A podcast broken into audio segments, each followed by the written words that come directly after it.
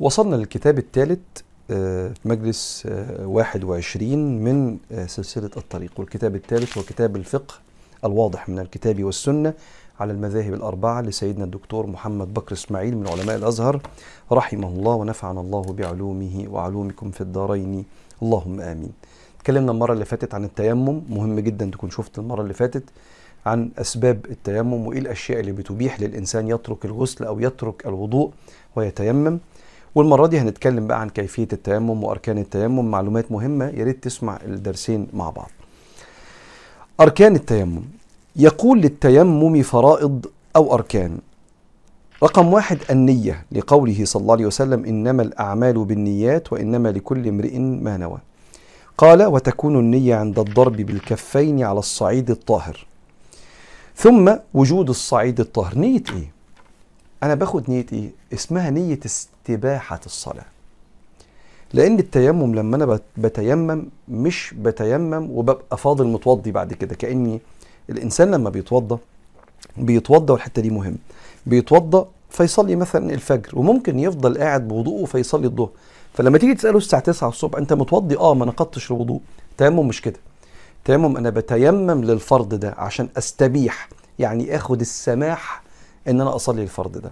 فالنية هي استباحة الصلاة أو نية أن يسمح لي أن أصلي بهذا التيمم. مش نية إن أنا هفضل متيمم بعد كده بعد الصلاة لو أدن فرض تاني أنا لازم أتيمم للفرض التاني ده بعد دخول الوقت بتاعه. آه، فبيقول والنية تبقى إمتى؟ لما أجي أضرب الضربة دي وهشرح لك بقى تضرب على إيه بالظبط وإيه هو الصعيد والكلام ده. وتكون النية عند الضرب بالكفين على الصعيد الطاهر. يبقى أول حاجة النية. اتنين وجود الصعيد الطاهر. لقوله تعالى فتيمموا صعيدا طيبا أي اقصدوا صعيدا طيبا. تيمم يعني روح دور على الصعيد الطاهر ده. وقد اتفق الفقهاء على أنه لا يجوز التيمم إلا على الصعيد أي التراب المكان اللي عليه تراب المكان اللي عليه تراب إلا على الصعيد الطاهر لأن الصعيد النجس أو المتنجس لا يطهر غيره. ولكنهم اختلفوا فيما يطلق عليه اسم الصعيد. الصعيد مش المكان اللي هو في مصر الصعيد. الصعيد يعني زي المكان كده. إيه بقى حكاية الصعيد ده؟ فتيمموا صعيدا طيبا. فذهب الشافعية إلى أنه التراب لا غيره. الصعيد هو التراب. وذهب جمهور الفقهاء إلى أن الصعيد هو كل ما صعد على الأرض واتصل بها وكان من جنسها كالتراب.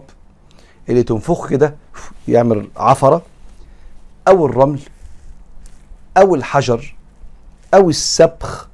والسبخ ده إيه، حجر مملح كده حجر مملح وكان موجود عند العرب زمان. يبقى تراب رمل حجر والسبخ وما إلى ذلك.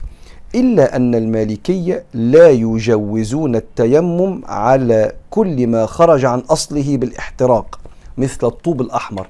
طب أنا الطوب الأحمر ده عبارة عن ممكن يبقى تراب أو رون المادة بتاعته يعني بس احترقت فخرجت عن اصلها اصبحت مصنعة. فالمالكية بيقولوا ما ينفعش أجي على طوب أحمر كده وأعمل كده وأتيمم. يبقى خلاصة المسألة دي إيه هو الصعيد الطيب؟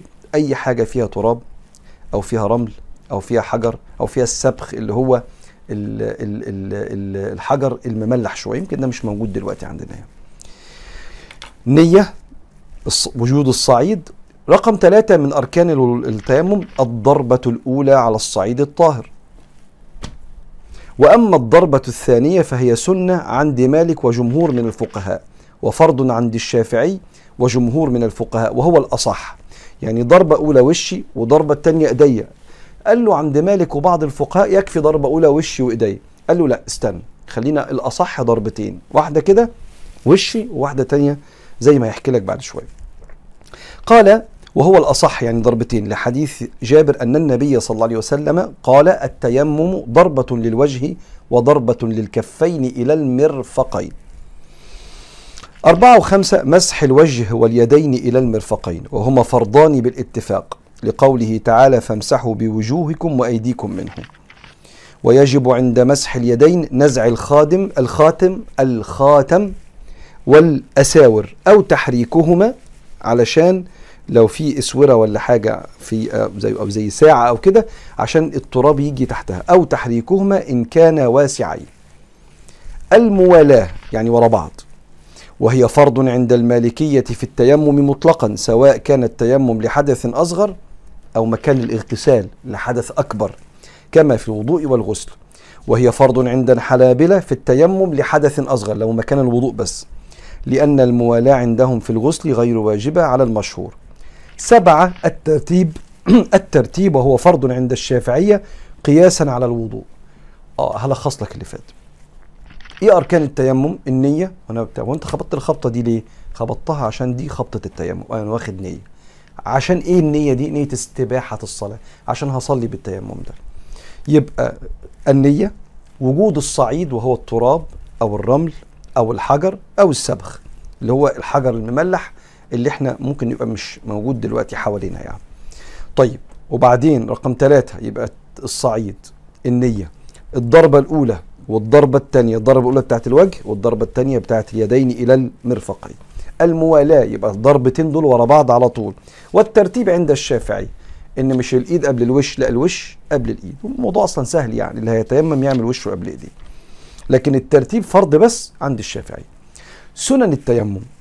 قال ومن سنن التيمم التسمية والسواك والنفخ في اليدين قبل وضعهما على الوجه. انت ممكن تضرب تراب تحس إيدك تربت قوي فممكن كده فيبقى فيها تراب بسيط يعني.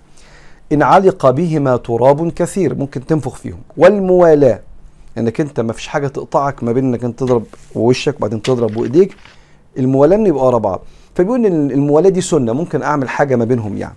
خلافا للمالكية والحنابلة والترتيب خلافا للشافعية. زي ما كنت لسه بقول لك من شوية. يلا بقى كيفية التيمم. أنا عارف إن الموضوع اتأخر عليك قوي. كيفية التيمم.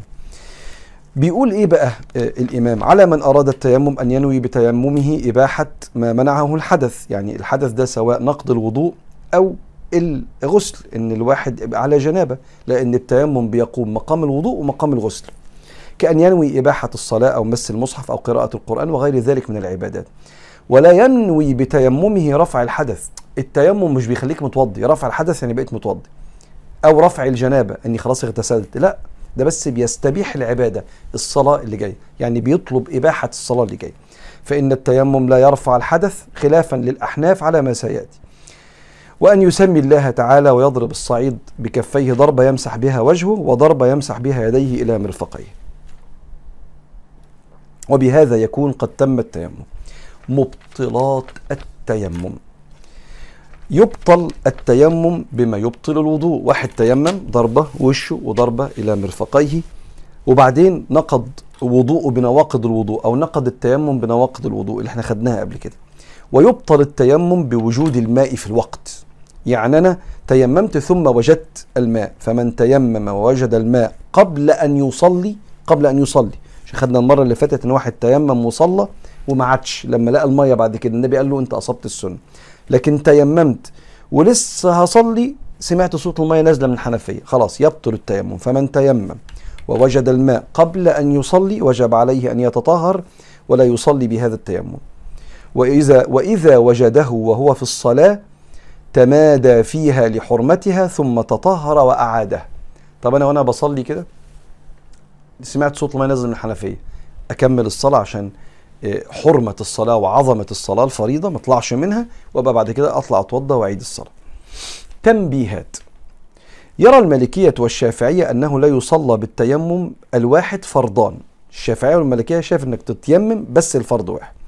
فإذا تيمم المسلم للظهر مثلا وكان عليه العصر فليتيمم له أيضا كما تيمم للظهر.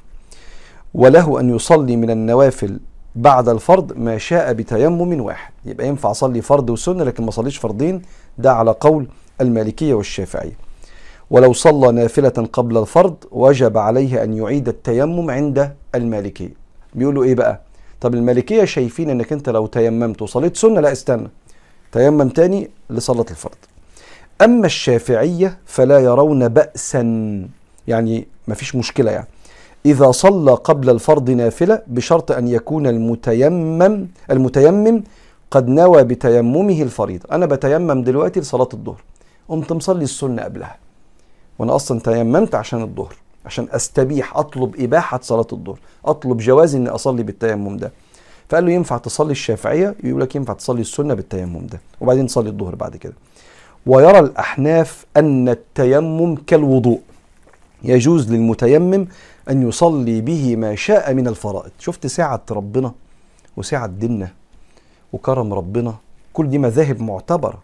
يعني أنت لما تسمع الكلام ده تاني عشان تحفظه بقى كده كويس فتلاقي الشافعية بيقولوا حاجة والأحناف آه، بيقولوا حاجة أوسع شوية منهم والمالكية قالوا لأ الموضوع ده لأ.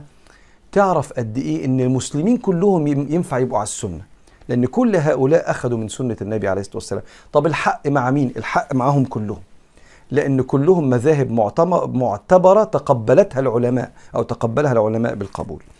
فبالموافقه يعني. طيب اثنين شرط المالكي أو شرط المالكية والشافعية وبعض الحنابلة لصحة التيمم أن يكون بعد دخول الوقت. فمن تيمم قبل دخول الوقت لا يصح تيممه. آه جمهور الفقهاء بيقول لك ما تتيممش إلا لما الأذان يأذن دخول الوقت يعني إيه؟ يعني دلوقتي مثلا الظهر الساعة 12 ينفعش أتيمم الساعة 11 وأقعد مستني. على أساس إن أنا إيه كده أبقى متوضي. لا. التيمم لا يكون إلا بعد دخول الوقت. أذان أذن ومفيش مية أو مفيش الأسباب اللي بتخلي الواحد ساعتها يجوز ليه التيمم فتتيمم بعد الأذان أي دخول الوقت. ويرى الأحناف صحة التيمم قبل دخول الوقت كالوضوء. أديك عرفته ووصلنا لآخر جزئية وهي حكمة التيمم. الإمام بيقول لعل سائلا يسأل ما الحكمة من وراء تعفير الوجه بالتراب؟ يعني دينا دين نظافة يعني. فليه نحط تراب على وشنا أو على إيدينا يعني؟ مع أن التراب غير منظف وربما يحمل من الجراثيم ما يضر. خد بالك التيمم مذكور بالنص كده فتيمموا صعيدا طيبا في القرآن. إحنا عندنا نص يقيني غير طبعا نصوص السنة. فإحنا لما يبقى عندنا حاجة زي كده قد نبحث ونتساءل عن جميل حكمة ربنا سبحانه وتعالى في حاجة زي كده الطواف بالكعبة. ليه بنطوف حوالين حجر؟ ليه بنعظم حجر؟ آه هناك حكم رهيبة من وراء الموضوع ده. فالبني آدم لما بيشوف حاجة كده مش متعود عليها بيسأل العلماء عن الحكمة من وراءها لتعلم جميل حكمة ربنا سبحانه وتعالى. فبيقول آه، يقول الإمام الأمر بالتطهر يقصد منه أمران. الأمر الأول تطهير الظاهر اللي بيحصل بالمية والأمر الثاني تطهير الباطن يعني القلب. ويتحقق هذان الأمران بالوضوء والغسل فإن تطهير الظاهر وسيلة لتطهير الباطن كما نصت عليه آية الأنفال سورة الأنفال. إذ يغشيكم النعاس أمنة منه وينزل عليكم من السماء ماء ليطهركم به ويذهب عنكم رجز الشيطان وسوس الشيطان يعني وليربط على قلوبكم ويثبت به الأقدام. فكان إنزال الماء تطهيرا لأجسادهم من الحدث والخبث اللي عايز يتوضأ أو يغتسل أو اللي فيه لو فيه أي نجاسة يعني.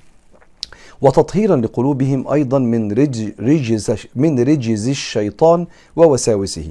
وما شرع الله تطهير الظاهر إلا ليكون وسيلة لتطهير الباطن. والعبد حين يفقد الماء أو يعجز عن استعماله لمرض ونحوه وهو مطالب بالصلاة مطالب بالصلاة فماذا يفعل لكي يقبل على الله طاهر القلب من وساوس الشيطان وهو على غير طهارة.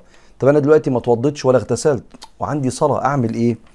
إن الشيطان سيحدثه أن صلاته باطلة أو غير مقبولة.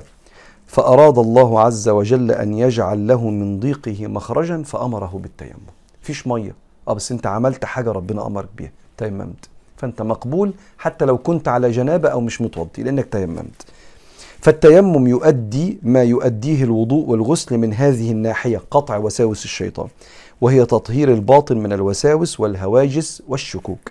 هذا ولا يخفى ما في مشروعية التيمم من رفع الحرج. يعني رفع الحرج يعني ما فيش مية. خلاص سافر اركب عربيتك سافر ساعتين. روح هات مية. قال له لا. ده أنا بخفف خفف على الناس. ما يريد الله ليجعل عليكم من حرج يعني تضييق. قال ودفع المشقة ولو شاء الله لضيق علينا ولكن الله بالناس رؤوف رحيم. قال تعالى في ختام آية التيمم ما يريد الله ليجعل عليكم من حرج ولكن يريد ليطهركم وليتم نعمته عليكم لعلكم تشكرون. آه وكأن ربنا سبحانه وتعالى كمان بيعلمنا حاجة الإمام قالها هنا. قال وبالتيمم يعلمنا الله التواضع. إذ يأمر النظيف الأنيق المختال بنفسه المعجب بمظهره الذي يستنكف أن يسجد على الأرض حتى يضع تحت وجهه شيئا ناعما يواري عنه التراب يأمره أن يعفر وجهه بهذا التراب الذي يأنف من وضع جبهته عليه مع أنه منه خلق وإليه يعود. يعني دي بعض الخلاصات من كلام سيدنا الإمام سيدنا الشيخ عن حكمة الله في التيمم وخلصنا كده باب التيمم. المرة الجاية إن شاء الله ناخد باب آخر اسمه المسح على الجبيرة ولكن في المجلس القادم إن شاء الله.